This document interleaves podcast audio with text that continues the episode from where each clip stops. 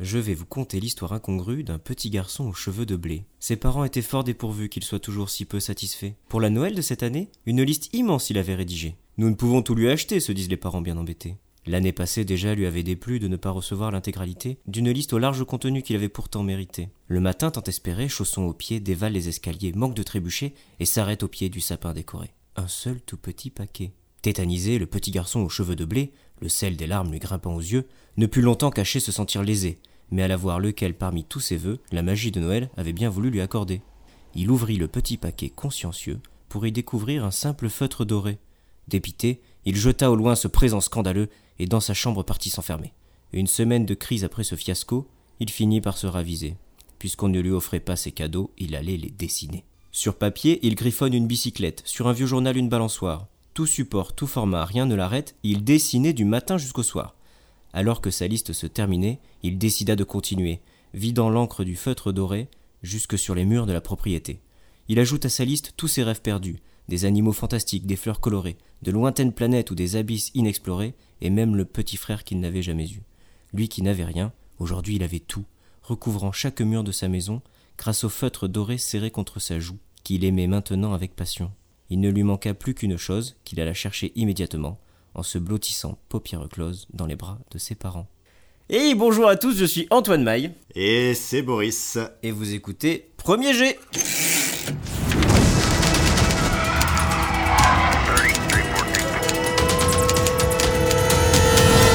Et bienvenue à tous. Oh là là, je viens de verser ma petite larme, voilà, sur ta petite histoire, Antoine. Oh, est-ce que ça sentirait pas la magie de Noël, tout ça ? J'espère, parce que j'ai quand même eu Noël 20 fois dans mon truc. En tout cas, bienvenue à tous dans ce nouvel épisode de Premier Jet. Je sais qu'il y a plusieurs petits nouveaux qui nous ont rejoints suite au dernier épisode avec François. Donc bienvenue à vous, bienvenue, on espère que le podcast vous plaît et que vous allez rester encore un petit peu avec nous. Dans tous les cas, évidemment, pour ceux qui viennent de nous découvrir, le podcast est dispo sur toutes les plateformes, sur Spotify, sur Apple Podcasts, etc. Donc si ça vous plaît, surtout n'hésitez pas à en parler autour de vous, je le dis en début d'émission, comme ça c'est fait, et je le redirai peut-être en fin d'émission si vous avez de la chance. Mais en tout cas, voilà, si jamais vous voulez nous soutenir, n'oubliez pas, c'est la manière la plus simple de le faire. Et puis ça nous fait un petit cadeau de Noël à nous aussi, tu vois. Oh là là. Voilà. Mais qu'est-ce qui se passe, c'est Noël ou quoi ? On dirait. Franchement, on dirait un petit peu. Et je vous rappelle aussi, comme ça, vous avez toutes les informations d'un coup. Toutes les références et tous les termes techniques d'écriture dont on va parler durant cet épisode sont disponibles dans les show notes. Donc si jamais vous voulez avoir un petit complément au podcast, n'hésitez pas à aller voir dans la description. Comme ça, vous avez tout. Voilà. Antoine, maintenant à toi, je te laisse m'expliquer ce que c'est que ce podcast pour ceux qui découvrent. Ce podcast, mon cher Boris, Premier G, c'est un podcast où l'on va ensemble, pendant une heure et demie, écrire le premier jet d'une histoire, d'un scénario qui pourrait être un film, via à partir de trois contraintes que nous avons tirées au hasard dans un petit chapeau. Incroyable. Écoute, ça serait pas la transition idéale pour tirer des contraintes dans un chapeau ? Bien sûr. Allez. Mais non, on va tirer dans un bonnet de Noël, n'importe quoi, Boris, t'exagères. Écoute, j'ai mis tout le paquet sur la prod. Oh là là. Donc, mais il n'y a que ça, il n'y a pas une guirlande rien. Non, il y a juste un chapeau de Noël avec le petit pompon. Écoutez, premier petit tirage, le cadre donc, le cadre de cette histoire. Qu'est-ce que c'est que le cadre, Antoine ? Alors le cadre, ça va être le format dans lequel va s'ancrer notre histoire. Est-ce que c'est un film, une série, quel genre de film, etc. Alors, le cadre de cette fois sera... Mais non. Qu'est-ce que c'est ? Mais c'est pas possible. Qu'est-ce que c'est ? Ah non, on l'a déjà tiré ou pas ? Non, c'est... un film de Noël. Wow, mais on dirait que tout est écrit à l'avance. C'est incroyable. C'est fou. C'est la magie de Noël, là, encore plus. Si ça n'était pas arrivé devant mes yeux, je n'y croirais pas. Bon, alors... Écoutez, aujourd'hui donc nous allons écrire un film de Noël. C'est à partir d'aujourd'hui que les gens vont arrêter de croire que c'est vraiment un vrai tirage avec un jeu. Ok, ensuite, nous avons la contrainte. Eh bien, la contrainte, c'est un pull en laine qui va nous gratter pendant toute l'écriture de cette histoire. Et il va falloir qu'on... Un pull en laine jacquard avec des décorations de Noël, évidemment. Exactement. C'est tellement Noël aujourd'hui.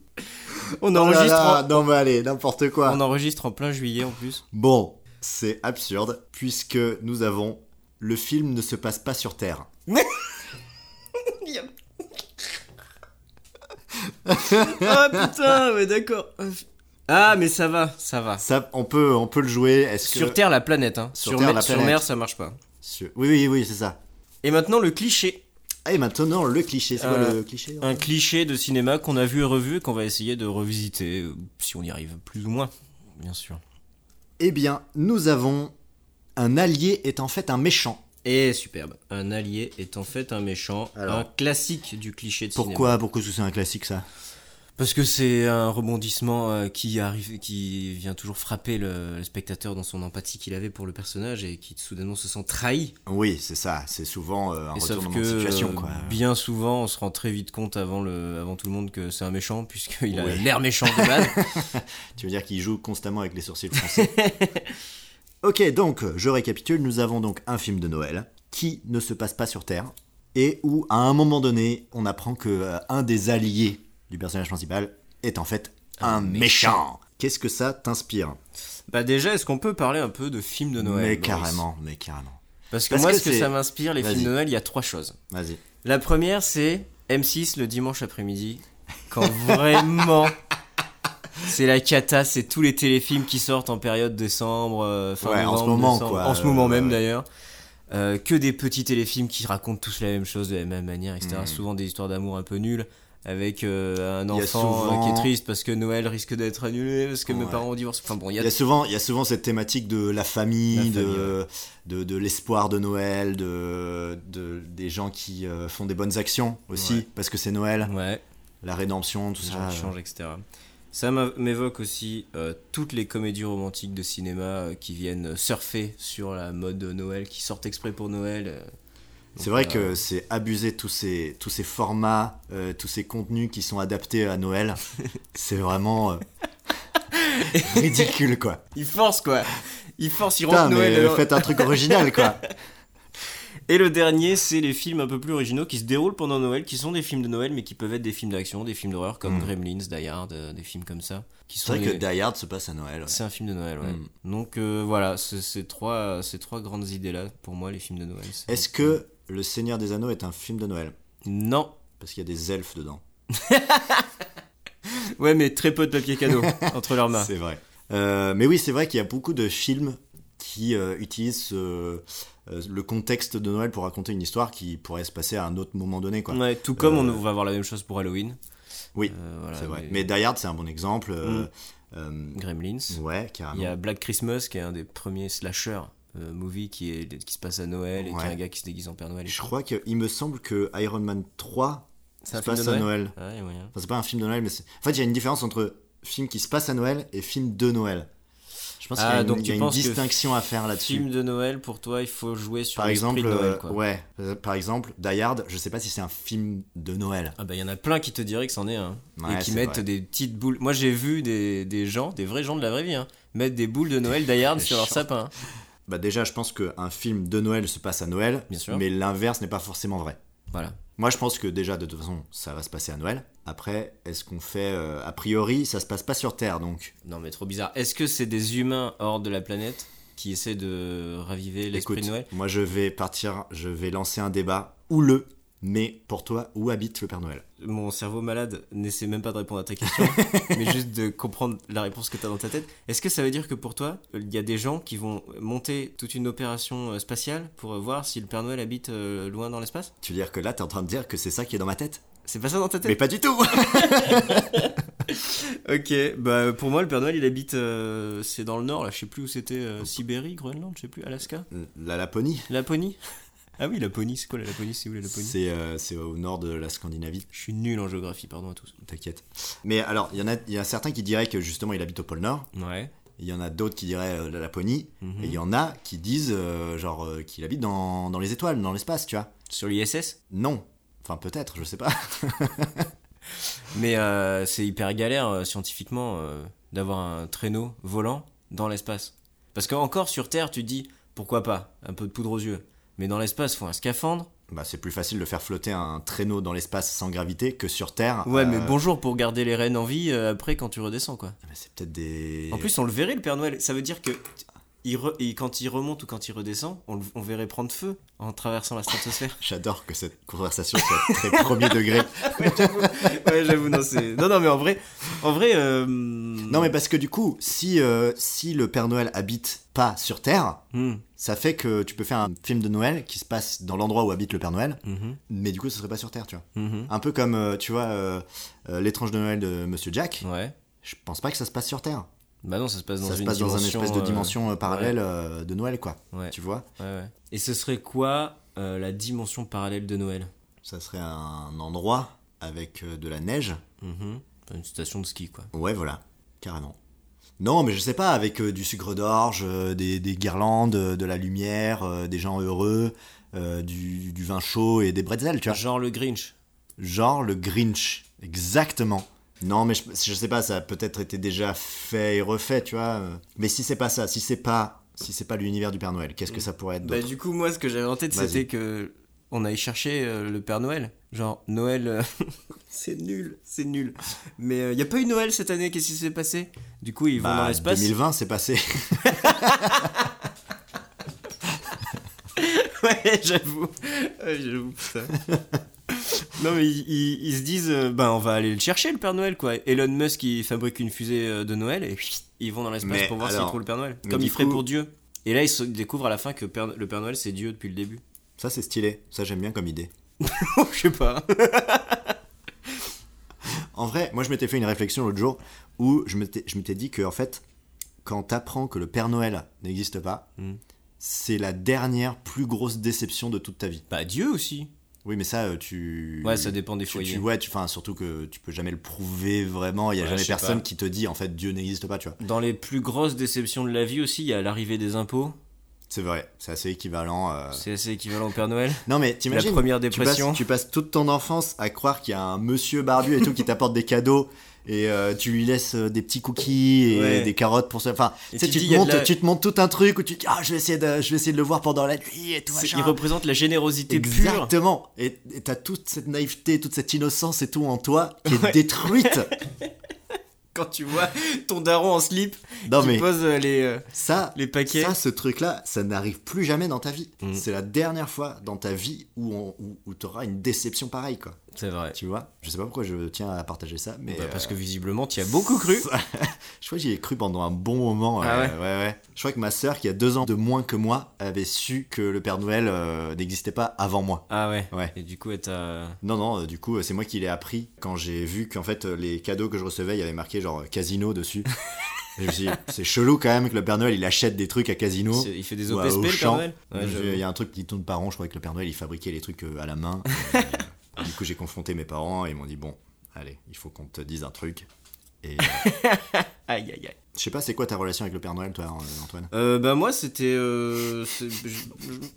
C'est quoi ta relation avec le Père Noël ? C'est là qu'on apprend qu'en fait, le Père Noël, il a une capsule pédocriminelle et tout. Exactement.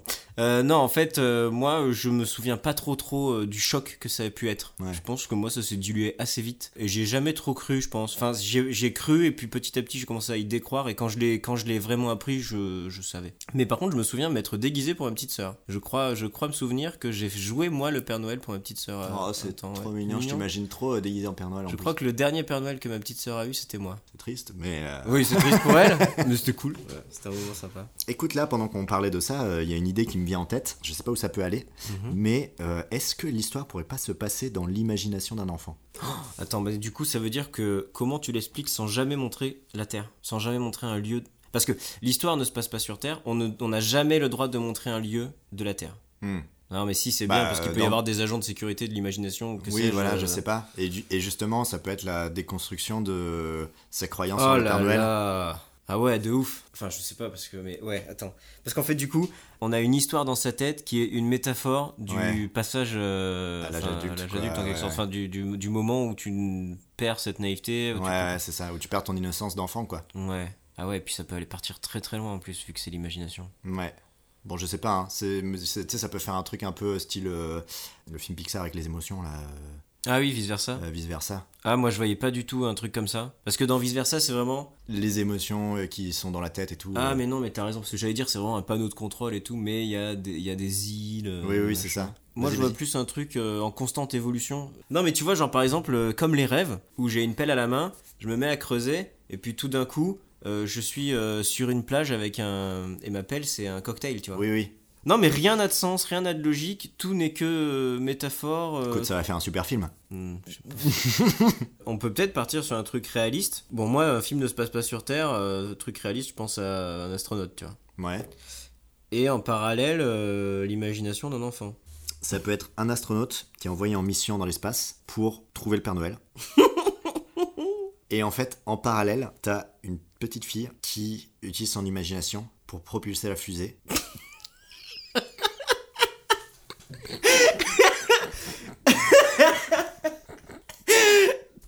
Attends, non mais... Vas-y. Je pense qu'il faut foncer dedans. Non mais je sais pas où je vais...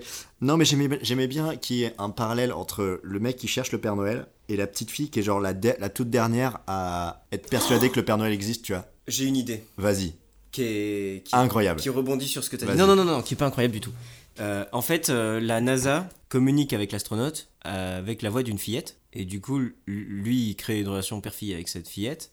Et du coup, l'imagination, le truc d'imagination qu'on voit, c'est le vaisseau qui se met à avoir une conscience avec cette relation. Putain, ça n'a aucun sens. J'ai rien compris. Ça n'a aucun sens. Mais par contre, je peux me permettre de rebondir sur sur ton rebond.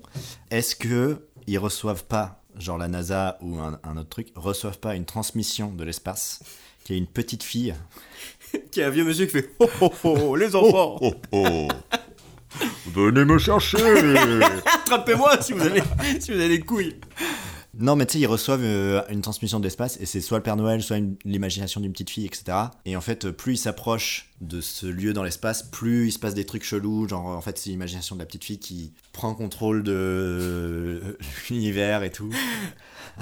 Je sais pas. Non, mais si, c'est cool. Entre le film de Noël et 2001 l'Odyssée de l'Espace. Mais ouais, c'est ça, exactement. Donc en fait, on part du principe qu'ils ont créé... qu'ils ont créé... Cet épisode va être inaudible. C'est vrai. Qu'ils ont créé une opération spatiale pour retrouver le Père Noël parce que Noël a été annulé. Du coup, on repart là-dessus. Ok, alors, peut-être que la Terre est en péril et la seule chose qui peut la sauver, c'est l'âme de Noël. Oui. Ouais, putain. Et pour ça, ils envoient un astronaute dans l'espace pour trouver le Père Noël.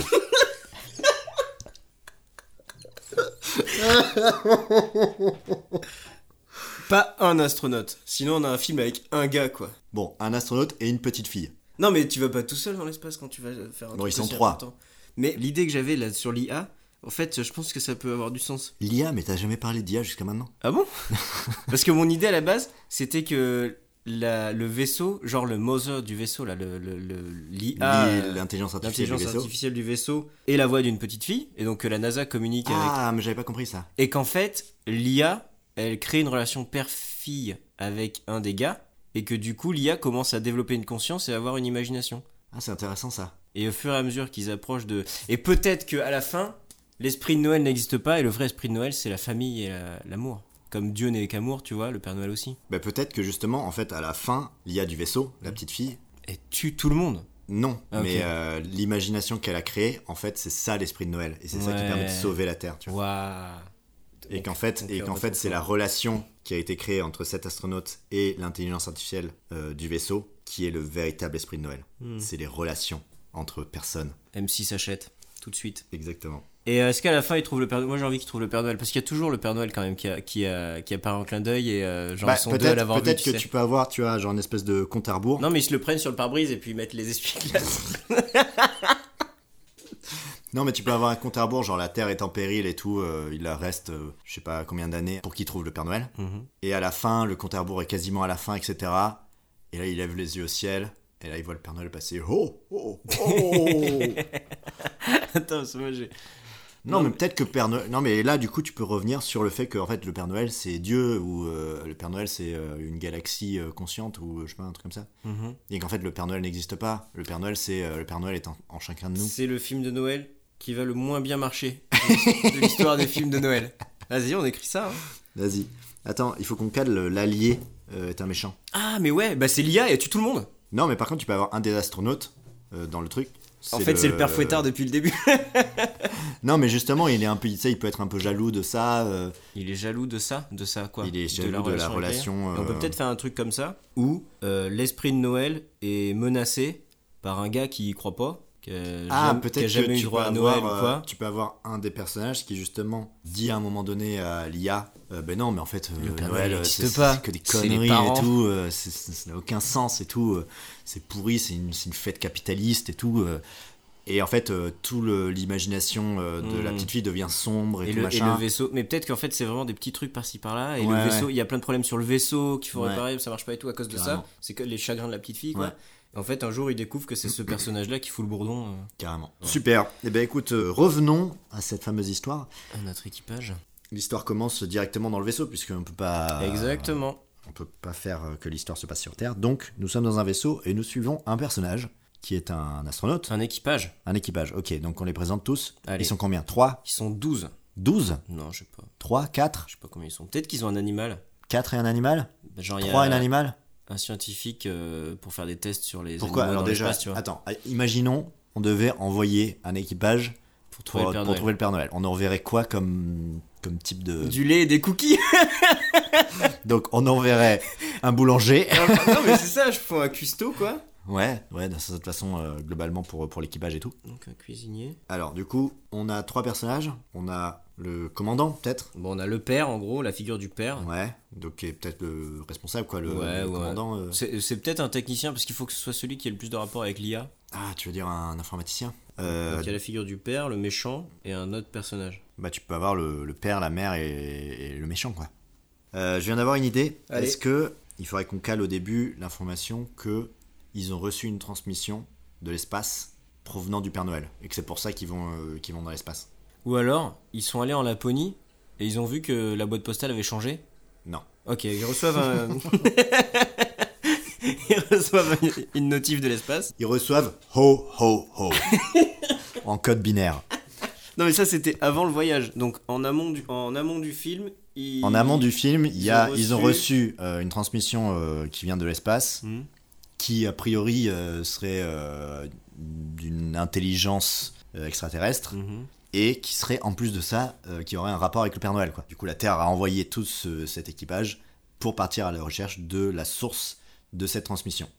Ok. Et du coup il y a ces 3 personnages qui sont partis, il y a une IA sur le vaisseau et ben on arrive, je propose quand on commence le film, on commence avec la mise à jour du Windows 10 du vaisseau avec des nouvelles voix possibles et ils choisissent celle de la petite fille. Et ils font il y a toute une scène où ils choisissent les différentes voix. Ouais. Ok. D'accord, donc on est là, le film commence, ça s'ouvre sur une barre de chargement. Mise à jour en cours, ne redémarrez pas le vaisseau spatial. Ouais, carrément. Et du coup, c'est le... Donnons-leur des prénoms là déjà direct. Alors, le personnage de l'astronaute, le père, comment est-ce qu'on peut l'appeler ? Ken. Elias. Olivier. Pourquoi Elias ? Je sais pas. Moi, je l'appelle Olivier, moi. Ok. Olivier, la mère, elle s'appelle Tara. Le méchant. Il s'appelle Gunther, comme tous les méchants. Vas-y Gunther, j'ai la flemme de chercher. Gunther. En plus Olivier Gunther Tara, ça fait une expédition internationale. Parfait. Et la fille, la petite. Et alors fille... l'IA, je pense qu'elle a un nom qui au début avait des chiffres et tout, et qu'à la fin ils en font un vrai prénom. Genre elle s'appelle tu peux avoir L34, ouais, L34-28 et il l'appelle Léa, tu vois. Bah, tu peux avoir une scène où justement le mec lui donne son prénom quoi. Du coup elle s'appelle L34. L34 212. Ok, donc nickel. Donc mise à jour terminée. Mais est-ce que ce serait pas lui qui mettrait la voix, tu vois ? Non mais moi j'imagine bien une scène de début où on est dans le vaisseau vide et il y a une phrase qui résonne dans tout le vaisseau, exactement la même mais avec des voix différentes. Et en fait c'est le gars qui est au compteur comme ça et qui réfléchit, qui sait pas quoi faire parce qu'il s'ennuie. Ouais, il s'en bat, il s'emmerde. C'est bien connu que les astronautes n'ont rien à faire de leur journée. Du coup, il est là, il est assis à un bureau et puis il fait défiler les différentes voix comme à l'époque quand on choisissait les sonneries de téléphone sur les Nokia quoi. Où tu les essayais tous et tout, t'étais là, pas mal. Ouais, c'est vrai. Stylé. C'est vrai. J'avoue. Et du coup, il fait défiler les différentes voix. Écoute, test vocal suite à reconfiguration. Oui, ok. Et après, ça se répète. Test vocal suite à reconfiguration. Test vocal suite à reconfiguration. Test vocal suite à configuration. Et puis, au bout d'un moment, il fait défiler plusieurs voix, etc. Et puis, il arrive sur la voix de la petite fille. Mm. Test vocal, reconfiguration. Bon, pas ça. En plus, elle sait pas parler, donc c'est parfait. Il l'a pas ça. C'était pas terrible. Et après, t'as une autre voix de petite fille qui est beaucoup plus mignonne. Test vocal de reconfiguration. Bon, on demandera à une petite fille de faire la voix, peut-être. On va mettre du budget sur ce podcast un jour. Ok, et donc là il fait ah c'est rigolo, c'est mignon non mais il est charmé quoi. Ouais voilà, bon il trouve ça mignon quoi, il accepte. Mais ok, donc là on découvre du coup notre personnage Olivier. Olivier qu'est-ce qu'il veut? Je pense que c'est, Olivier c'est un personnage de solitude qui est un peu mis de côté par les deux autres personnages. Parce qu'il y a le gars qui croit pas trop en l'esprit de Noël, mais qui est genre le meilleur technicien, et du coup c'est lui qu'ils ont envoyé, donc c'est Gunther. Et Tara, c'est une scientifique qui est trop, qui a pas les mêmes ambitions que lui, qui est trop espace. Je me permets d'un truc un peu cliché, un peu classique, mais en même temps, les films de Noël sont pour la plupart très clichés. Et puis merde, quoi, on n'a pas non plus envie de prendre la tête. Est-ce que le personnage de Olivier, il aurait pas perdu sa femme et il a jamais eu un enfant avec elle, et un des rêves qu'il a toujours voulu avoir, c'est avoir un enfant pour partager Noël avec lui. Par contre, c'est possible que Olivier, plutôt que se dire que sa femme est morte et qu'ils n'ont pas eu d'enfant et tout, peut-être juste il est stérile. Et que c'est pour ça que sa dernière nana l'a quitté parce qu'elle voulait un enfant et qu'il ne peut pas en avoir. Ouais, carrément. Ça évite de tuer des gens inutilement, quoi. C'est vrai. Si on peut réduire notre taux de massacre... Ok, bah partons là-dessus. Donc, il est stérile, il n'a jamais eu d'enfant, il a toujours voulu en avoir, notamment parce que lui, quand il était enfant, il se souvient de passer des moments de Noël avec ses parents et que c'était trop bien et que c'est ses meilleurs souvenirs pour lui. Donc lui, il veut quoi? Il veut revivre un Noël. Il veut avoir la possibilité de, en fait. Ouais, il veut avoir la possibilité de fonder une famille. Il veut transmettre ses souvenirs de Noël à quelqu'un, à ses enfants. Ouais. Qu'il ne peut pas avoir. Ouais. Comment on présente les deux autres personnages? Juste après, il y a une scène de repas. Ouais, facile, classique. Ouais, classique. De repas ou de sport. De sport, parce que les astronautes, ils doivent beaucoup faire de sport et c'est jamais beaucoup montré dans les films de science-fiction. Ouais. Parce que moi, j'imaginais le repas, tous les repas, c'est du lait et des cookies. Ah non, mais par contre, on peut faire un délire avec un sponsor. Bon, c'est con, hein, mais c'est vraiment un gag avec un sponsor, quoi. Genre, elle est sponsorisée par une marque de cookies, là. La mission, tu vois, par une marque du petit-déj. Cette mission vous est présentée par Muesli. Tu vois? Ouais, c'est marrant. Bon, voilà, c'est une connerie, mais voilà. Et en fait, la voix de la petite fille, c'est la voix de la petite fille de la pub. De la pub d'il y a 10 ans qui est maintenant plongée dans la drogue, oui, parce que c'est une enfant star. Qui est totalement obsolète et tout. Oh là là, je vais devoir couper tellement de choses. Ok, donc on a cette petite scène de bouffe ou de sport. Bref, on présente les deux autres personnages de Tara et de Gunther. Tu peux même avoir Tara ou Gunther qui dit « Ah bah, t'as changé la voix de L34. » Bah oui, j'en avais un peu marre de la voix de Morgan Freeman. Boucle. J'avoue que Morgan Freeman, pendant 4 mois, j'ai commencé à s'accorder. Bon, il a une voix stylée, mais pendant 4 mois, c'est peut-être pas... Voilà. Avec Tara, derrière, il fait « Non, mais moi, j'aime bien hein !» En train de courir sur son tapis de course. Et Gunther qui mange son bol de muesli. Attends, mais ils font du sport ou ils sont au petit-déj? Bah peut-être que c'est les deux en même temps. Parce qu'ils ont tellement de trucs à faire dans la journée. Non, sport. Ok, ils sont en train de faire du sport. Ouais. Ah, mais t'as changé la voix alors j'ai entendu ce matin. Ah ouais, j'en avais marre. Morgan Freeman pendant 4 mois. Comment ça... Du coup, t'as choisi quoi? Fillette 22.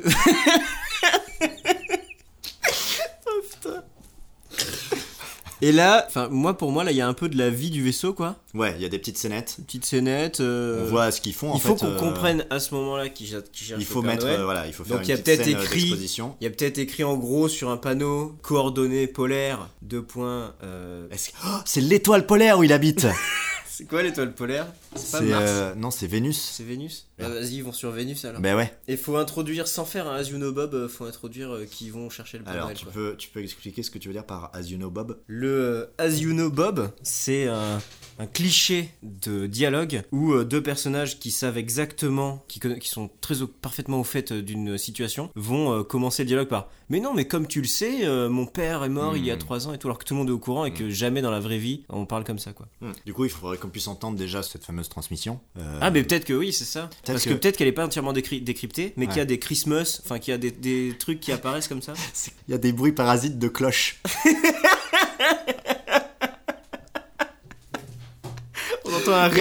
y a trop de cloches sur ce message. Et du coup, tu peux avoir cette scène où elle est là, ah, j'ai réussi à enlever un maximum de cloches, regarde ce que ça fait maintenant. Oh, oh, oh. Appelle-moi au 06 32 21. N'importe quoi. Non, mais ça peut être, sinon ça peut être juste un chant de Noël, le message. Ah ouais, mais que les notes. Ouais. Ouais, ok, très bien ça. Ok, ils partent chercher le Père Noël et du coup ils arrivent à décoder un peu mieux le personnage. Ils pensent que c'est le Père Noël, quoi, tu vois. T'as le personnage de Tara qui arrive à mieux décoder le message. Là, elle réunit un peu tout le monde en mode ah, regardez, j'ai réussi enfin à supprimer le maximum de cloches du message. Regardez ce que ça fait.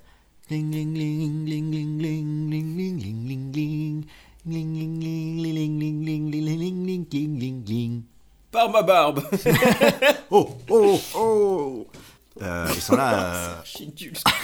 C'est génial. Et donc là, ils sont en mode, mais on dirait un chant de Noël, qu'est-ce que ça veut dire et tout. Bah, je pense qu'on s'approche de plus en plus, je pense que c'est le Père Noël qui essaie de nous envoyer un message, j'en sais rien, enfin bon, bref. Petite séquence, peut-être qu'elle a reçu un nouveau message du Père Noël. Tu lui as envoyé ta liste? Oui. Ah, mais mets une scène où ils font leur liste pour quand ils verront le Père Noël. Ok. Donc ça, et c'est toute la. Tout entre ça, c'est le premier acte, ouais, jusqu'à l'élément perturbateur. Attends, parce que du coup, il faut aussi, dans cet acte-là, travailler la relation entre. Olivier et L34. Certes, mais je pense qu'on peut la travailler en définissant quel sera l'élément perturbateur, puisque ça va mener à ça, je pense. Pour moi, l'élément perturbateur, il faudrait peut-être que ça soit les premiers indices de l'IA qui devient un peu consciente et capable de créer de l'imagination, tu vois. Ah, peut-être toutes les vides du vaisseau, elles ont la possibilité d'afficher... Un extérieur stylé, tu veux dire, genre la forêt. Non, mais d'afficher des données. Ah oui, d'accord. Et peut-être que l'IA, à un moment, elle utilise ces données pour faire un paysage, mais genre un paysage avec des chiffres, des lettres... Ah, tu veux dire un truc en ASCII, quoi. Ouais, exactement. Non, mais ouais, complètement. Et elle fait ça. Et du coup, c'est peut-être ça l'élément perturbateur. Ok, genre en fait, elle fait des dessins grâce à des caractères... Ouais, des dessins d'enfants. Okay. En fait, il commence à l'appeler Léa, lui... Et un jour, il lui dit que c'est marrant, il a toujours rêvé d'avoir une fille et de l'appeler Léa, donc la coïncidence est rigolote. Et après ça, elle dessine sur les murs. Ouais, ok. Et du coup, l'élément... comme dans l'histoire que je vous ai contée. Tout se recoupe. Non mais ouais, du coup, l'élément perturbateur, c'est ça, c'est elle qui commence à avoir des moments de conscience et d'imagination, quoi. Et du coup, ça inquiète un peu tout le monde. C'est vraiment HAL 9000 de Noël, là, pour le coup. Non mais il doit y avoir un bug, quelque chose. T'as Gunther et Tara qui commencent à s'inquiéter et puis qui commencent à accuser un peu Olivier parce que c'est lui qui est responsable de tout ce qui est informatique et de l'IA en général. Donc Olivier essaie de comprendre. Ah oui, en plus ça peut mettre en péril la mission s'il y a des problèmes, si ça crée des problèmes techniques. Ouais, carrément. Gunther, il aime pas ça. Gunther, ça peut être le capitaine. Hein. Ouais, ok. Il y a peut-être un délire où... Non, mais je peux imaginer des scènes, un délire où il n'y a pas de caméra, elle peut pas voir Léa. Et du coup, elle demande à Olivier de se décrire. Ah, c'est pas mal. Et après, du coup, elle s'amuse à se décrire, comme si elle était un vrai humain. Et elle fait un dessin de elle qui prend la main de Olivier, tu sais, le dessin avec marqué papa au-dessus, tu vois. Ou genre, il y a écrit L34, qui prend la main de Olivier. Ouais, voilà. Ouais. Et en fait, au fur et à mesure, son imagination devient de plus en plus importante. Donc, qu'est-ce que ça serait comme incidence dans le vaisseau, ça ? Non, mais du coup, elle a des humeurs et des caprices, tu vois. Et elle demande des trucs. Je pense pas qu'elle a... Ou elle réveille tout le monde et elle saute sur le lit parce qu'elle veut le petit-déj. Mais je pense pas qu'elle ait des caprices. Je pense qu'elle est plus en mode... ah, mais non, mais au lieu de faire ça, on devrait faire... genre rajouter des fleurs. Et puis... ah, bah non, mais en fait, ce serait plus cool si tout était rose, en fait... Tu vois, mais c'est pas vraiment des caprices, je pense qu'elle veut juste explorer son imagination, sa créativité. Et, mais du coup, ça fait des surchauffes, ça fait... Voilà. Ouais. Et un matin, Olivier se lève, il dit bonjour à Léa, et c'est... Gunther qui parle. Non, et c'est une voix, une grosse voix rock. Ah oui, c'est Morgan Freeman. Salut Léa, tu vas bien ? C'est Depardieu. Non, quoi, c'était pas du tout Depardieu ? Non, mais j'imagine... C'est Jacques Chirac. Tu sais faire que Jacques Chirac, oui. Ça. Et encore. Non mais tu vois, c'est une complètement haute voix que Léa. Et du coup il est dégoûté. Et quand il veut toucher au truc, Gunther lui dit je veux plus que tu touches aux manettes. Il a mis un mot de passe. Ouais. Et du coup il cherche le mot de passe et tout. Du coup tu peux avoir une scène où il va dans le bureau de Gunther pour récupérer le mot de passe. Puis en attendant, du coup il demande à L34 de l'aider. Puis t'as le candidat qui fait Ah, désolé, je ne peux pas. Je ne peux pas vous donner l'autorisation d'ouvrir ce mot de passe. Non, mais faut mettre du Tara aussi là. Je pense qu'il voit d'abord avec Tara, il essaie de voir avec Tara. Par contre, il y a un souci, c'est que Gunther, il fait un peu trop méchant là. Ouais, il est trop méchant, j'avoue. Et il faut pas que ce soit comme ça. C'est Tara, c'est Tara qui change l'IA. Non, mais c'est Tara qui change l'IA. Et en fait, et à la limite, on pense que c'est Gunther.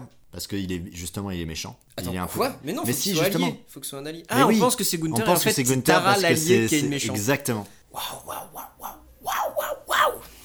Donc il y a un mot de passe. Et il cherche dans le bureau de Gunther. Et du coup, il se frite avec Gunther. Mais surtout qu'en fait, il y a rien dans le bureau de Gunther. Mais oui, c'est ça. Parce que... Et Gunther voit qu'il fouille dans ses papiers et tout. Il dit, mais en fait, tu deviens fou. Qu'est-ce qui se passe ?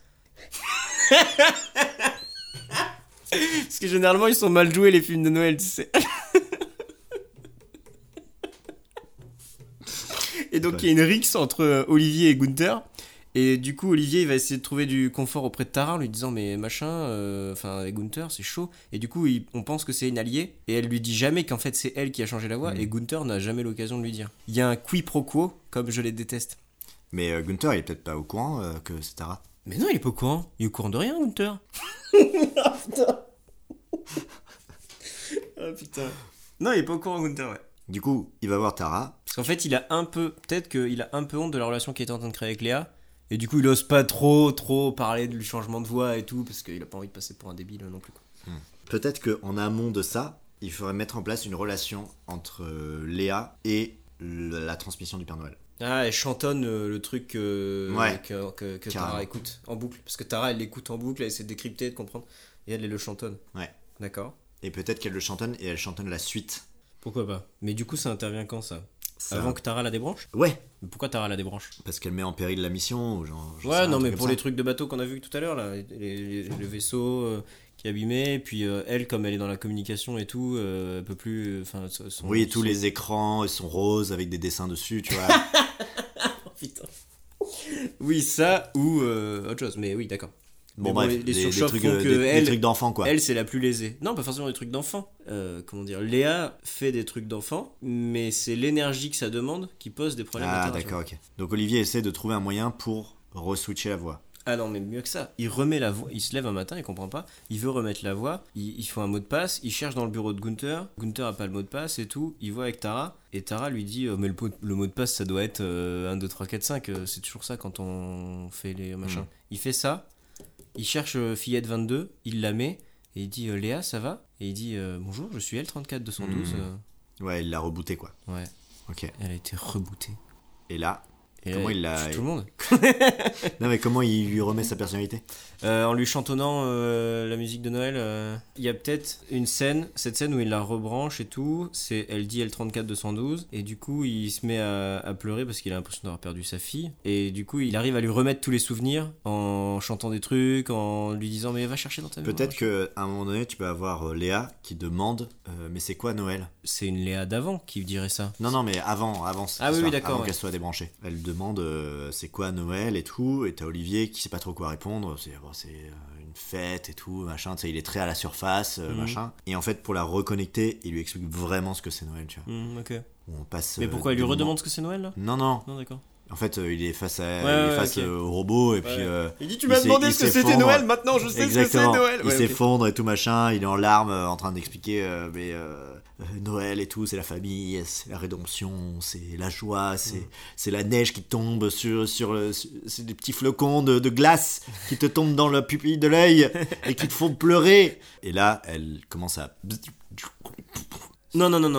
Elle s'éteint, et lui, dépité, il laisse tomber et tout. Et là... sur toutes les vitres du vaisseau commencent à se dessiner des décorations de Noël, de la neige qui tombe et tout, trop bien. Ouais. Y a un sapin en hologramme qui apparaît au milieu des vaisseaux, enfin bon, bref, du coup il y a déco de Noël dans tout le vaisseau. Tu sais ce qui serait trop stylé, c'est que du coup t'as Olivier qui reboot Léa, t'as l'écran qui s'éteint et je dis merde, j'ai tout raté tout, mais quand il dit qu'il reboot, et c'est tout son discours où il dit Noël, ouais, ok. Il fait son discours, etc. L'écran s'éteint. Il se dit merde, ça n'a pas marché. Je vais me coucher. Ils vont tous dormir. Et là, il se réveille avec genre comme un matin de Noël, tu vois. Ouais. Avec la neige qui tombe, la musique, les chants, machin. Et en fait, c'est Léa qui est revenue, quoi. Et Léa leur dit qu'elles changent le cap, ouais, parce qu'elles sont un esprit de Noël, ouais, plus fort. Je ne peux plus de ce film. Parce qu'elles sont l'esprit de Noël. Et quand elle veut pour y aller, il y a Tara qui se révèle et qui dit « Mais non, c'est n'importe quoi, il faut qu'on aille sur Vénus, de toute façon, le Père Noël existe. » Quoi ? Et en fait, elle fait demi-tour, elle retourne sur Terre, parce que l'esprit de Noël, il est sur Terre. Parce qu'il est en chacun de nous. C'est dommage, j'aime bien l'idée du Père Noël stellaire divin. Ouais. Bon, bref, vas-y, continue ton idée. Bah en fait, pour moi, ça, c'est la fin. C'est genre Tara qui se révèle, et là, le vaisseau, Léa qui pète un plomb, le vaisseau qui commence à devenir un vrai danger, tout le monde qui essaie de réparer le vaisseau, de se mettre à l'abri, préparation, conflit avec Tara, etc. Et à la fin, on cherche pas à faire exister le Père Noël, on cherche à faire exister Noël, l'esprit de Noël, qui est la force entre nous, qui est l'amour entre les gens. Entre les gens et les relations. Et du coup, Tara fait sa rédemption. Ouais. Gunther se suicide. de devoir jouer dans ce film.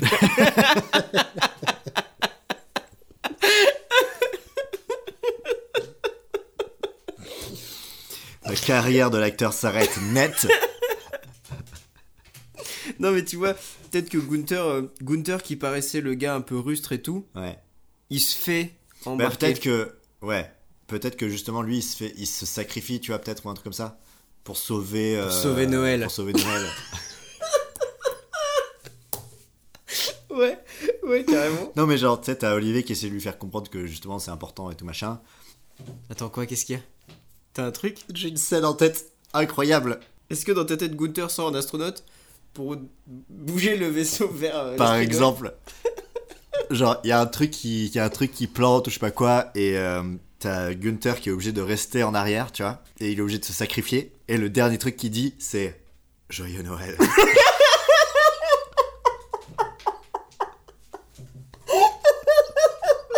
Et là, il meurt. Ah, c'est magnifique. C'est magnifique. Mais oui, mais trop, genre il y a un truc à réparer sur la coque, ou genre il faut bouger le gouvernail à la main, ou un ça, truc vraiment. Et là t'as Olivier qui dit mais viens et tout, tu vas jamais t'en sortir et tout, vas-y. Joyeux Noël. Exactement. Et là il meurt et tout, exactement. Et tout. Ah c'est énorme. C'est trop bien. Et donc Olivier revient. Il y a Tara qui est toujours sur les commandes à essayer de se battre contre Léa. Elles sont dans une espèce de bataille de machines pour essayer de choisir un cap, et je sais pas ce qu'elles font. Ouais, elle appuie sur la barre espace. Ouais. Et Olivier arrive, et puis c'est là où il y a toute cette révélation sur qu'est-ce que c'est Noël. Est-ce que c'est un vieux monsieur avec une barbe blanche, ouais, ou est-ce que c'est l'amour entre, ou est-ce que c'est nous, quoi. Et du coup il dit ça, et Tara s'effondre au sol, L34, tout s'arrête, et là il y a la neige douce qui tombe sur les fenêtres. Genre t'avais gros brouhaha et tout machin, les alarmes partout et tout, et là boum, puis là juste des petites, des petits flocons. Il le dit en hurlant en plus. Il dit mais l'esprit de Noël c'est l'amour, en lui gueulant dessus. Que les gens s'aiment. Ouais c'est ça. Puis t'as des petites clochettes et tout machin, tout tranquille. Et là tout d'un coup, ils entendent une cloche à l'extérieur du vaisseau. Attends, comment qu'est-ce qu'on fait avec notre Père Noël divin stellaire? Qu'est-ce que ça pourrait être cette histoire? Comment ça pourrait se finir ce film? Moi pour moi, hein, ouais, le vaisseau arrive devant l'esprit de Noël incarné dans l'espace quoi. Ouais. Ah mais ouais, mais c'est sûr. Et donc là il se met à faire froid dans le vaisseau, il y a des petits flocons qui tombent et tout, ils sont dans un... Et ils sont là en mode Léa c'est toi qui fais ça? Elle fait non pas du tout. Non, c'est Noël. Et là, ling ling ling ling, la cloche du vieux et tout là. Et puis il cherche dans le vaisseau, il y a un c'est genre Alien, tu vois, il y a un huitième passager, il y a un autre passager, il le cherche partout. Et là ils arrivent dans une salle et il y a des cadeaux sous le sapin. Non mais on fait une apparition, genre il y a un renne. Il y a un renne qui apparaît dans le vaisseau. Ah mais non. Non mais je l'ai. Vas-y. En fait, du coup t'as tout ce truc de la vraie neige qui commence à apparaître, etc. Ils comprennent pas ce qui se passe. Et en fait, t'as Léa qui devient une vraie petite fille. C'est hyper flippant. Ouais mais c'est la magie de Noël, c'est ce que Olivier il voulait depuis le début. Mais oui c'est ça, et qu'est-ce que voulait Tara ? Tara, elle veut, on sait pas. Mais faut que Tara veuille un truc et qu'elle l'obtienne. Ouais. Et c'est ça la magie de Noël. Ouais, bah c'est les cadeaux quoi, oui complètement. Bon, faut trouver ce qu'elle veut, Tara. Eh ben, qu'est-ce qu'elle veut? Elle est scientifique, elle veut un ordinateur, un Mac. Elle veut Mac. Donc lui, il a une famille, une petite vie et tout. Et elle a un petit ordi. Non, je sais pas ce qu'elle veut, elle. Elle veut retrouver son père, avec qui elle fêtait Noël avant. Et ils sont... Bah peut-être que elle justement, elle a des mauvais souvenirs de Noël et tout machin. Et c'est pour ça qu'elle déteste ça et qu'elle est devenue très cartésienne, très scientifique, parce qu'elle déteste les émotions. Et, attends, peut-être que c'est son grand-père qui faisait le Père Noël quand elle était gamine, et quand son grand-père, ils se sont fâchés dans la famille, enfin peut-être il y a un truc avec le grand-père qui fait qu'ils ont arrêté de fêter Noël, et du coup elle, ce qu'elle voudrait, c'est pouvoir retrouver ça, et il y a son grand-père qui vient et qui la prend dans ses bras, tu vois, un truc comme ça. Ouais, ok. Comment tu indiques ça dans le film au début ? Non mais après nous on a toute la construction du film pour introduire Tara. Là Tara mange des sushis en disant « Ah mon grand-père aussi aimait les sushis ». Ah mais non, quand ils font leur liste au Père Noël. Et ça tu le fais quand ? Ben, en fait dans le temps où Léa est pas encore complètement folle dingue, il y a l'esprit de Noël qui commence à s'immiscer un peu dans le truc et tout. Et Olivier il va les voir et puis il leur dit imaginez qu'on trouve le vrai Père Noël. Bah, ils peuvent, ils peuvent peut-être le faire en mode van. Mais oui, bien sûr. Ils sont en train de faire du sport et tout. Ouais. Et ils font beaucoup de sport. Ils font du sport tout le temps. Ils font beaucoup de sport. Ils font du sport tout le temps. Ils sont là. Qu'est-ce que tu demanderais sinon, toi ouais, toi, si tu. Si je donnerais n'importe quoi pour une barre chocolatée. Enfin, une connerie, machin. Ouais, et puis après, genre... ils commencent à se livrer un peu plus, quoi. Et du coup, toi, si tu tombais sur le Père Noël, tu lui demanderais quoi ? Pardon, il fallait que je fasse une réplique. Ouais, je sais pas, là je donnerais n'importe quoi pour un énorme Big Mac bien saignant. Ah, Gunther. Gunther, sacré Gunther. Et toi, Tara, tu donnerais quoi ? Bah, quand j'étais gamine, j'avais toujours rêvé d'un. Pas du tout. Elle dirait, camion de pompiers. Non, mais moi j'aime pas Noël. Ah. Bah ouais, je pense. Bon, genre, allez, alors non, mais elle serait là en mode, mais non, mais Noël c'est des conneries et tout ça. Ah oui, alors Olivier et Gunther ils rigolent un peu. Ils font... ouais. Et toi, Tara Bon, moi, Noël, vous savez. Ouais. Bah enfin, Tara. Allez, vas-y, joue le jeu. Bah dis-nous. Non, mais vous voulez pas savoir.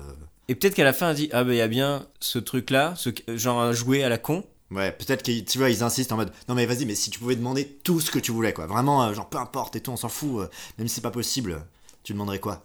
Et là, il y a une petite larme qui coule sur sa joue. Bah, il y a bien une maison de poupée que j'ai toujours rêvé d'avoir, mais l'année où je l'ai commandée, c'est l'année où on a arrêté de fêter Noël en famille. Mais et ils leur disent pourquoi. Qu'est-ce qui s'est passé ? Qu'est-ce qui s'est passé ? Bah, on s'est un peu. En fait, mon grand-père est pédophile. Bon, allez. Rideau, fin d'épisode. Je jette un truc au visage. Aïe, fais gaffe. Non, mais mon grand-père est décédé et voilà, c'était lui qui faisait le Père Noël chaque année. Et ça nous a bouleversés et on n'a plus jamais osé refêter Noël. Waouh, ok. Bah, moi, je prendrais un gros Big Mac. Ah, un sacré Gunther. Décidément, ce vélo électrique... Le sport, c'est la vie, hein. C'est un cauchemar, en fait, ce film. Tout ça, c'est le cauchemar dans la tête d'un gars. Bon, bah écoute, on est pas mal, hein. Et là, le grand-père de Tara apparaît, il la prend dans ses bras. Ouais. Et derrière eux, il y a un cerf. Il est dans le vaisseau. Ouais. Derrière eux, donc lui, il a Léa dans ses bras, elle, son grand-père. Ils sont tous les quatre emmitouflés dans le froid. Et il y a le cerf...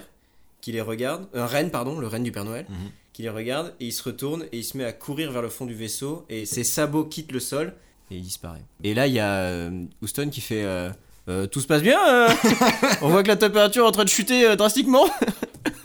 Et voilà. Et puis t'as Olivier qui répond mission accomplie. Joyeux Noël, les gars. Générique. Bah, je pense qu'on a un chef-d'œuvre. Les classiques de Noël, quoi. Est-ce que t'as le courage de nous résumer ça, mon cher Boris ? Ah bah ouais, le courage, voilà, je sais pas, mais je vais le faire. Les notes qu'on a prises sont... bah écoutez, cette histoire commence dans le vaisseau spatial. Et on découvre dans un centre de contrôle un homme qui s'appelle Olivier, qui est un peu las, un peu ennuyé, parce que ça fait un moment qu'il est là. Et il est en train de passer différentes voies. Il teste différentes voies pour reconfigurer l'intelligence artificielle du vaisseau. Donc il teste plusieurs voies, certaines qu'il aime bien, certaines qu'il n'aime pas. Et puis au final, il tombe sur la voie d'une petite fille. Il trouve un peu mignonne et tout, il trouve ça rigolo. Bon, bah vas-y, je vais laisser ça. Fillette22.mp3. Exactement. Et il laisse ça. On passe dans une petite séquence où tout l'équipage, donc à savoir Olivier qu'on a déjà rencontré, un personnage féminin qui est Tara, qui est un peu la scientifique à bord du vaisseau, et un autre personnage qui s'appelle Gunther, qui est un peu le chef à bord, mais qui est aussi responsable mécanique de toute la partie mécanique des réacteurs, etc., qui bossent dans le vaisseau. Et ils sont tous en train de faire du sport, puisque c'est la seule chose qu'ils peuvent faire dans ce vaisseau. Et ils parlent un peu justement du fait que Olivier H vient de changer la voix. Certains trouvent que c'est rigolo, d'autres trouvent que bon, bah, pourquoi pas. De toute façon, la voix de Morgan Freeman jusqu'à maintenant, c'était un peu long.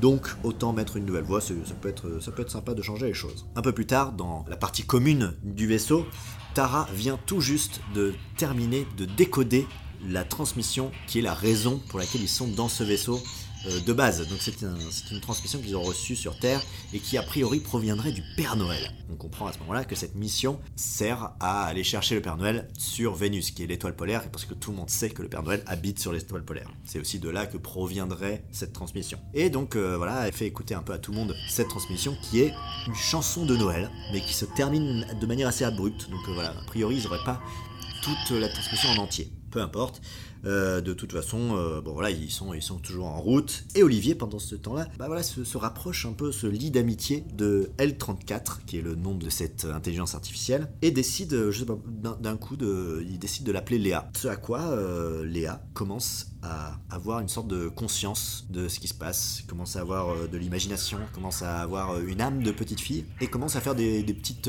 pas des petites bêtises, mais des petits trucs un peu mignons. Des facéties. Voilà. Elle commence par exemple à dessiner des petits bonhommes sur les écrans d'ordinateur du vaisseau, de teinter toutes les lumières en rose par exemple. Et je sais pas. Et donc cette relation entre Olivier et Léa se évolue, elle se développe, si bien qu'à un moment donné, Léa commence à chantonner une petite chanson que Olivier reconnaît être la chanson de Noël, la transmission qu'ils ont reçue. Sauf que cette fois, Léa la chante en entier, donc sans la coupure, et donc ils ont la transmission en entier. Donc Olivier confronte Léa, lui dit « Mais attends, mais où est-ce que t'as entendu ça ? C'est la transmission qu'on a reçue du Père Noël. » Léa demande « Mais c'est qui le Père Noël ?» Alors là, Olivier... Et abasourdi, il sait pas quoi répondre à ça.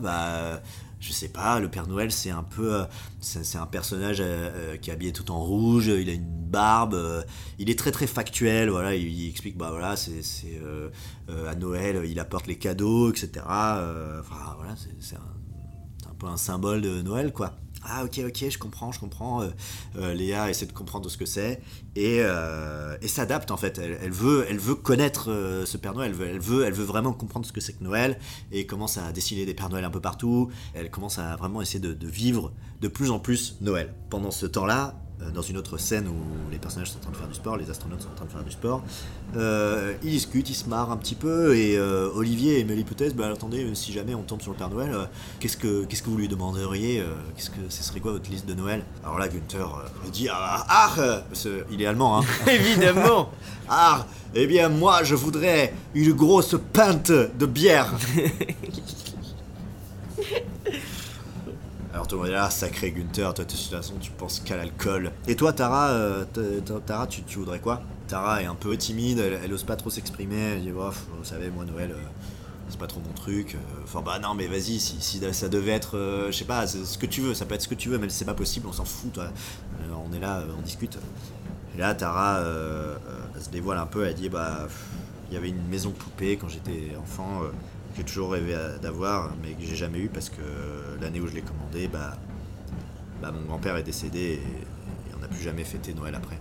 Donc tout le monde est un peu touché par cette révélation et tout. Et la conversation se termine sans suite.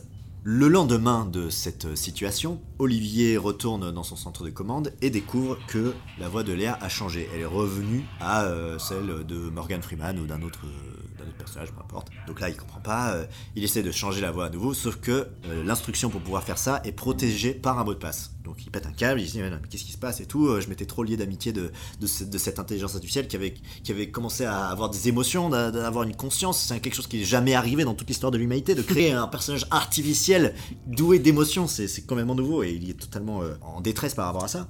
Étrangement, il suspecte Günther parce qu'il peut être parfois un peu dur et strict. Donc il suspecte Günther, il va dans son bureau et il essaie de chercher un peu des indices pour trouver le mot de passe ou qui pourrait l'inculper.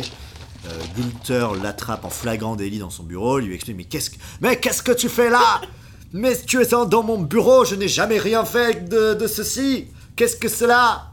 Rien de sens.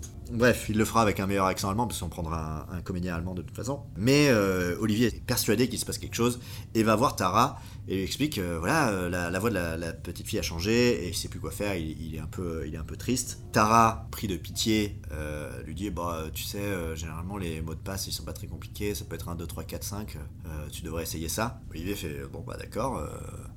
Je vais essayer ça, il retourne dans son centre de commande, tape 1, 2, 3, 4, et ça marche pas, malheureusement pour lui. Mais il découvre une petite porte de secours qui lui permettrait de réinitialiser l'intelligence artificielle, mais pourrait, en faisant ça, changer la voix. Il prend le risque de le faire, il réussit à changer la voix, mais malheureusement, la voix de la petite fille est bien présente, mais toute la personnalité de Léa est réinitialisée à 0. Donc il est à nouveau face à une machine qui juste obéit à des instructions et n'est plus face à la petite fille drôle et rigolote, pleine d'imagination et d'émotion qu'il avait face à lui jusqu'à maintenant. Il est un peu triste, il ne sait pas quoi faire et dans un petit moment de détresse révèle en fait que le Père Noël pour lui c'est quelque chose d'important parce qu'elle lui posait la question il y a quelques jours et il lui explique que ouais bah, le Père Noël pour lui c'était un peu les moments qu'il passait en famille, son père se déguisait en Père Noël et il se souvient du sourire qu'il avait le matin en se réveillant, en découvrant les cadeaux et en fait le Père Noël c'est vraiment un symbole de bonheur, d'espoir et c'est ça qu'il aurait aimé partager avec elle, c'est ça qu'il aurait bien aimé partager avec une fille mais malheureusement il n'a jamais pu en avoir parce qu'il est stérile. Donc voilà, il se livre complètement et il explique tout ça, suite à quoi l'écran de l'intelligence artificielle s'éteint complètement, il ne sait pas ce qui se passe et Olivier décide parce qu'il est tard d'aller se coucher, tout le monde se couche et le lendemain matin tout le monde se réveille au son de petites clochettes. Des flocons de neige artificielle tombent sur les écrans. La lumière est dorée, rouge, et un sapin en hologramme est en plein milieu de la salle commune. Tout le monde se réveille en mode mais qu'est-ce que c'est on dirait la magie de Noël, c'est incroyable. Et en fait, c'est Léa qui est revenue à la vie, et c'est incroyable. Et... Je suis tellement enthousiaste. Tout le monde semble ravi par cette histoire, sauf... Tara qui constate une chose en regardant les écrans de contrôle, puisque elle constate que Léa a changé la trajectoire du vaisseau. Elle comprend pas pourquoi et Léa répond mais si parce qu'en fait j'ai compris ce que c'était que le Père Noël et maintenant je sais exactement où il est. Alors Tara s'énerve, elle lui explique que ça fait des années que des équipes sur Terre ont calculé la trajectoire qu'il fallait avoir pour aller vers cette transmission. Et que c'est pas une intelligence artificielle qui n'y connaît rien qui va décider de changer la trajectoire. Et que de toute façon, le Père Noël n'existe pas et que Noël, c'est qu'une fête capitaliste qui n'existe pas. Alors là, c'est le drame, puisque Léa est très touchée par ce qu'elle vient de dire, puisque tous ses rêves sont brisés d'un coup. Et elle part dans une espèce de détresse absolue qui fait qu'il y a plein de problèmes dans le vaisseau surchauffe, les réacteurs commencent à exploser un par un, les panneaux solaires se détachent du vaisseau, enfin c'est vraiment le bordel absolu, les écrans grésillent, plus personne n'a de contrôle sur quoi que ce soit, mais tout le monde est obligé de faire des réparations un peu à la va-vite. D'ailleurs, Gunther se précipite au réacteur afin de pouvoir sauver ce qu'il en reste, mais malheureusement pour lui, alors qu'il est justement en train de réparer un des réacteurs, le réacteur surchauffe et Gunther est persuadé que c'est la fin, le réacteur va exploser. Il ferme la porte de sécurité du compartiment des réacteurs et sur un dernier au revoir au reste de l'équipage dit un petit joyeux Noël avant que les réacteurs explosent et ce dernier meurt sur le coup. Olivier est désemparé, il ne sait plus quoi faire, il se précipite dans la salle commune où Tara est en train d'essayer de réinitialiser la trajectoire comme elle peut malgré le fait que les écrans ne peuvent plus lui être utilisés. Et Léa qui est en train de pleurer en fait, elle est complètement en détresse, elle vient de perdre en fait sa seule innocence d'enfant qui résidait en cette croyance que Noël était quelque chose de bien, quelque chose d'heureux. Et Olivier essaye de la réconforter d'un coup en clamant un grand discours sur le fait qu'en fait, certes le Père Noël n'existe pas mais c'est pas grave parce que Noël c'est l'espoir qu'il y a en nous, c'est les relations humaines, c'est le fait de se retrouver en famille autour d'un dîner, autour d'une dinde, de se regarder avec un grand sourire, d'oublier tous les malheurs qu'il y a dans la vie, c'est cet espoir, c'est cette résilience, c'est ce qui nous rend humains. Et c'est ça Noël, et c'est pas juste un bonhomme avec un chapeau pointu et une barbe. Léa s'éteint direct suite à cette révélation, et se rallume, et des flocons de neige digitaux tombent sur les écrans.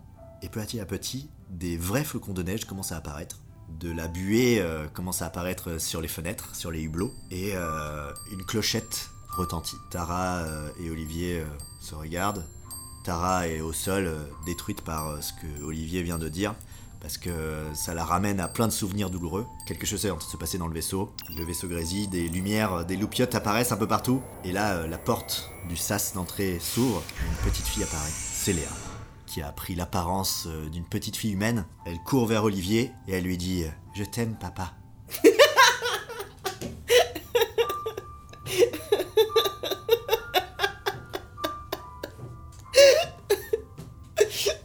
Et juste derrière elle, il y a un autre monsieur, un vieil homme, qui rentre également dans le sas. Une petite larme coule sur le visage de Tara. Elle reconnaît son grand-père, qui avait l'habitude d'être le Père Noël quand ils étaient enfants, mais puisqu'il est décédé, ils ont arrêté de fêter Noël. Elle court dans ses bras et son grand-père lui prend dans ses bras. Un renne ? Quoi ? Je sais pas d'où le sortir. C'est ma scène préférée, moi, le renne. Alors, Mais il est où, le renne ? Eh ben, quand il lève les yeux, il y a le renne de bon, tout le monde est en train de se prendre dans les bras, c'est un vrai moment d'émotion, un vrai moment de partage entre familles, un vrai moment d'espoir. Et alors qu'ils relèvent tous les yeux vers la porte d'entrée, ils voient un renne qui les regardait, en train de mâchouiller une carotte. Il les regarde, fait demi-tour et s'en va en galopant. Il galope, sort mystérieusement, fantomatiquement du vaisseau et s'envole vers le ciel. Et on entend dans les enceintes du vaisseau un petit ho ho ho. Fin du film. Waouh, bravo. Petit débrief. Tu veux que je commence là. Bah ouais, vas-y, laisse-moi me reposer un petit peu parce que. Alors petit débrief. Moi perso, je trouve ça catastrophique. C'est une catastrophe. Ça aurait pu, mais non, ça n'est pas. C'est une cata. Déjà le cliché, c'est vraiment un cliché, et en plus on n'a pas du tout bien travaillé nos personnages secondaires, donc on ne comprend rien aux personnages secondaires. Il faut qu'ils soient beaucoup bien définis, il faut qu'ils aient un vrai sens. Nos personnages, on ne sait même pas ce qu'ils font dans le vaisseau. Je suis incapable de donner le métier d'Olivier.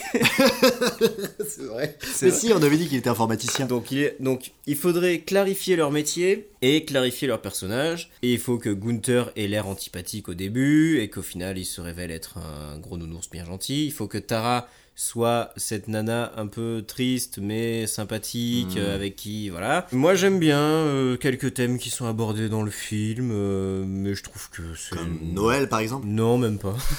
Mais je trouve que c'est clairement n'importe quoi. Après j'adore l'idée de faire un film de Noël débile comme ça. Je serais bien content d'écrire une version 2 mieux faite, quoi. Où il n'y ait pas des trucs débiles de Noël. Genre des sons de clochette, des machins et tout, faire un truc un peu plus subtil basé sur la relation entre Léa et machin. Et moi j'adore la fin avec le Père Noël divin stellaire, mais il faut que ce soit fait autrement, quoi, parce que là c'est bon. L'apparition du cerf, c'est cool, ça peut être très vite kitsch, quoi. Il y a plein de trucs qui peuvent être très très kitsch très facilement, qui peuvent avoir l'air bête, faut que ce soit bien réalisé, machin. Tara, elle a pas de sens. Pourquoi elle dit que le Père Noël n'existe pas alors qu'elle est dans une mission où elle le cherche et c'est même elle qui décrypte les messages? Enfin, c'est n'importe quoi. Peut-être qu'elle est partie à la recherche de son grand-père, tu vois. Non, mais moi je pense que juste qu'il faut que ce soit mieux écrit. Certes, la contrainte nous a pas aidé. Hein. Un film ne se passe pas sur Terre alors que c'est un vrai film de Noël. Bon, c'est voilà. Vrai, c'est vrai. Parce que, bon, on va le dire, le cadre, un film de Noël, on l'avait choisi à l'avance pour les fêtes, mais on a vraiment tiré les contraintes et le cliché, et bon, ça nous a un peu surpris, quoi. Moi je pense qu'il y a plein de petits... En fait il faut faire un film un peu absurde. Moi si un tu veux, j'ai l'impression que c'est le genre de film qui pourrait être sur sci-fi, tu vois. Genre un peu style Sharknado. Bah pour moi, moi ça je déteste. Mais moi aussi. Mais pour moi j'ai l'impression que c'est ça qu'on est en train d'écrire. Ouais, quoi. Complètement. Et du coup il faudrait le faire en sorte que ça soit un peu plus subtil. Ouais, voilà. Complètement. Et genre que le Père Noël, genre t'enlèves tous les les trucs comme ça, les machins, et d'en faire un truc où on... Ça reste une espèce de présence fantasmagorique divine, quoi. Ouais. Et peut-être même comme ces films de zombies où ils disent jamais le mot zombie, qu'on comprenne qu'ils parlent du Père Noël sans jamais le dire mot Père Noël, tu vois, des trucs comme ça. Enfin je pense qu'il y a un truc à faire. Il y a une frontière qui est mince entre le navet total et le film absurde un peu rigolo, et léger et mignon, voilà, léger, pas forcément mignon, pas forcément... Bah, il y a des trucs que moi je trouve mignons en vrai. Non mais complètement, mais sans que ce soit rigolo forcé, oui. Que ce soit touchant. Sobre, et intelligent et que ça puisse nous toucher, nous faire sourire, voilà. Mais ça va se jouer dans les relations entre les personnages et dans la subtilité, dans la sobriété de la réalisation. Après, on est allé peut-être la première dans plein de clichés, tu vois, genre la mort de Gunther ou des trucs comme ça, tu vois. Mais pour moi, la mort de Gunther, elle peut avoir lieu. Enfin, tous les trucs qu'on a abordés qui sont un peu clichés et tout, ça peut avoir lieu. Mais si c'est fait intelligemment. Bah, bien sûr, évidemment. Mais là, tel qu'on l'a raconté, c'est méga cliché. Mais c'est ton résumé, quand t'as fait le résumé, j'avais des images en tête, j'avais envie de zapper. Hein. Tellement c'était kitsch. J'avais envie de zapper ta propre imagination. Ouais. Ben non, mais en fait, en vrai, je suis assez d'accord avec toi. Hein. C'est très ridicule tout ce qu'on a écrit. Bon, après, moi, je me suis beaucoup marré. Je me suis éclaté à l'écrire. C'était très drôle. C'est vraiment un épisode de Noël, là. Hein. C'est clairement. C'est un petit cookie pour vous, le public. Voilà. Ouais, voilà. Surtout pour nous. On s'amuse pour les fêtes, et puis voilà. Exactement. Avec un peu de chance, on écrira des trucs un peu plus intéressants. Mais bon, après, ça fait du bien aussi d'écrire des trucs un peu drôles et de tomber un peu dans les clichés pour voir justement pourquoi est-ce qu'on tombe dedans et y faire attention et les pointer du doigt, justement. Mais en soi, je suis d'accord avec toi, la relation entre Léa et Olivier, elle est intéressante. Je trouve ça cool de voir l'évolution. Je crois que ça s'est jamais vu. Enfin, j'ai jamais vu. Non, mais j'ai jamais vu une IA petite fille qui développe une imagination. Je sais pas, enfin, d'explorer l'aspect imagination d'une IA. Non, et non, je vois ce que tu veux généralement, dire. On parle plus de la conscience et de l'IA qui a une conscience et qui commence à penser par elle-même, etc. Ouais. Mais l'aspect imagination, je pense que c'est un truc qu'on n'a jamais trop exploré. Dans ce film, avec une DA futuriste, où elle a accès à des panneaux holographiques, il y a moyen de faire des trucs vraiment stylés, quoi. Je suis d'accord. Et ouais, je pense qu'il y a moyen de faire quelque chose de très très touchant en fait avec ça. Après le côté, moi ce qui me bloque c'est Noël, parce que Noël c'est un peu kitsch quoi. Mais parce que on a tous les images de films de Noël en tête. Oui, et puis même un film, ne serait-ce que faire exister le Père Noël dans ton film, c'est kitsch à mort. C'est pour ça qu'en faire une entité stellaire divine, je trouve ça marrant. Je suis d'accord. Non mais c'est compliqué d'en faire un film vrai. Enfin, dans le sens premier degré, touchant, etc. Avec la thématique de Noël, je trouve. Parce que pour moi, tous les films de Noël sont tous, pour la plupart, très clichés. Ouais, et puis ils parce qu'ils jouent sur tous ces trucs-là, sur toutes les fioritures de l'espoir, de machin. Et c'est très pathétique avec la musique au bon moment et tout. Donc voilà, après, justement, ça peut être un défi à relever que de faire un film de Noël qui soit pas pathos et chiant, tu vois. Oui, ou c'est genre comme un film où on essaie de trouver le nom de Dieu ou l'identité de Dieu, et en fait tu remplaces Dieu par le Père Noël. Ouais. Donc voilà, en tout cas, je pense que ça s'est entendu, on s'est bien marré. Oui. Mais bon, on a foncé tête dedans dans nos blagues. C'est vrai. Et au final, ça donne un truc qui aurait pu m'intéresser, mais il y a des bonnes idées à reprendre. Peut-être que dans le 4ème G, j'arriverai à avoir un truc qui me plaît, quoi. Exactement. En tout cas, j'espère que ça vous a plu et que vous êtes bien marrés en nous écoutant et en imaginant un peu ce que ça pourrait donner. Est-ce que tu as, d'ailleurs, en parlant d'imaginer de ce que ça pourrait donner, est-ce que tu as des petites références, des petites idées de films, d'œuvres, de jeux vidéo, enfin peu importe. Qui abordent les mêmes thèmes ou qui pourraient être des références. Ouais, qui pourraient être des références. Ouais. On en a parlé, tout à l'heure j'ai parlé de deux œuvres, donc j'ai parlé évidemment de 2001 l'Odyssée de l'Espace, puisqu'il y a une IA qui prend conscience dans un vaisseau, machin, et qui crée le trouble au sein de l'équipe, etc. Donc que je vous conseille, c'est un film extraordinaire. C'est un film culte. C'est un film culte. Et il y a une scène où l'IA chante une chanson d'ailleurs, qui est une de mes scènes de cinéma préférées. Et plus tard m'est venue Intelligence Artificielle de Steven Spielberg, qui est d'ailleurs un film qui devait à la base être réalisé par Kubrick, mais Kubrick est mort, donc c'est Spielberg qui a pris le flambeau. Et c'est un Pinocchio moderne avec à la place d'un petit bonhomme de bois un androïde qui casse la frontière entre le droïde et l'humain. Et toi Boris? Moi j'ai Le Guide du Voyageur Galactique. Ah carrément. Qui est donc un film qui a été un livre. Alors qui est donc un film mais c'est basé sur un bouquin qui est écrit par Douglas Adams. Mais voilà, en tout cas le film est pas trop mal. Il y a Martin Freeman dedans qui est très drôle. Mais bon, voilà, je trouve qu'il y a quelques petits soucis avec le film. Mais en tout cas, le bouquin est très drôle. Et c'est très absurde, c'est très, humour anglais. Voilà, mais sinon, après ça, j'ai pas trop d'autres refs en tête là, qui me viennent. Ouais. Aucune ref avec Noël en tout cas. Ok, bah super. Bah écoutez, bon, je le redis, mais en tout cas, n'hésitez pas. Si ça vous plaît, à en parler autour de vous, à vous abonner, à lâcher des petites étoiles sur Apple Podcasts, si jamais vous êtes sur Apple Podcasts. Chaque étoile que vous mettez sur Apple Podcasts est sont autant d'étoiles dans nos yeux. Ah, oh, c'est beau ce que tu dis. Pour l'instant, il n'y en a que 2. Ouais, voilà. C'est pas d'étoiles dans les yeux. Ouais. Non, mais voilà, en tout cas, ouais, c'est vraiment, voilà, je le redis, si jamais vous voulez nous faire un petit cadeau de Noël, n'hésitez pas à en parler autour de vous, ça serait vraiment super. Ou envoyer directement des cadeaux sinon. Oui, c'est un petit chèque. Un petit chèque. Ouais, carrément. Ou même j'ai un nouveau casque audio pour moi, le mien est mort. Exactement. Voilà, donc en tout cas, nous, on s'éclate à faire ces petits épisodes.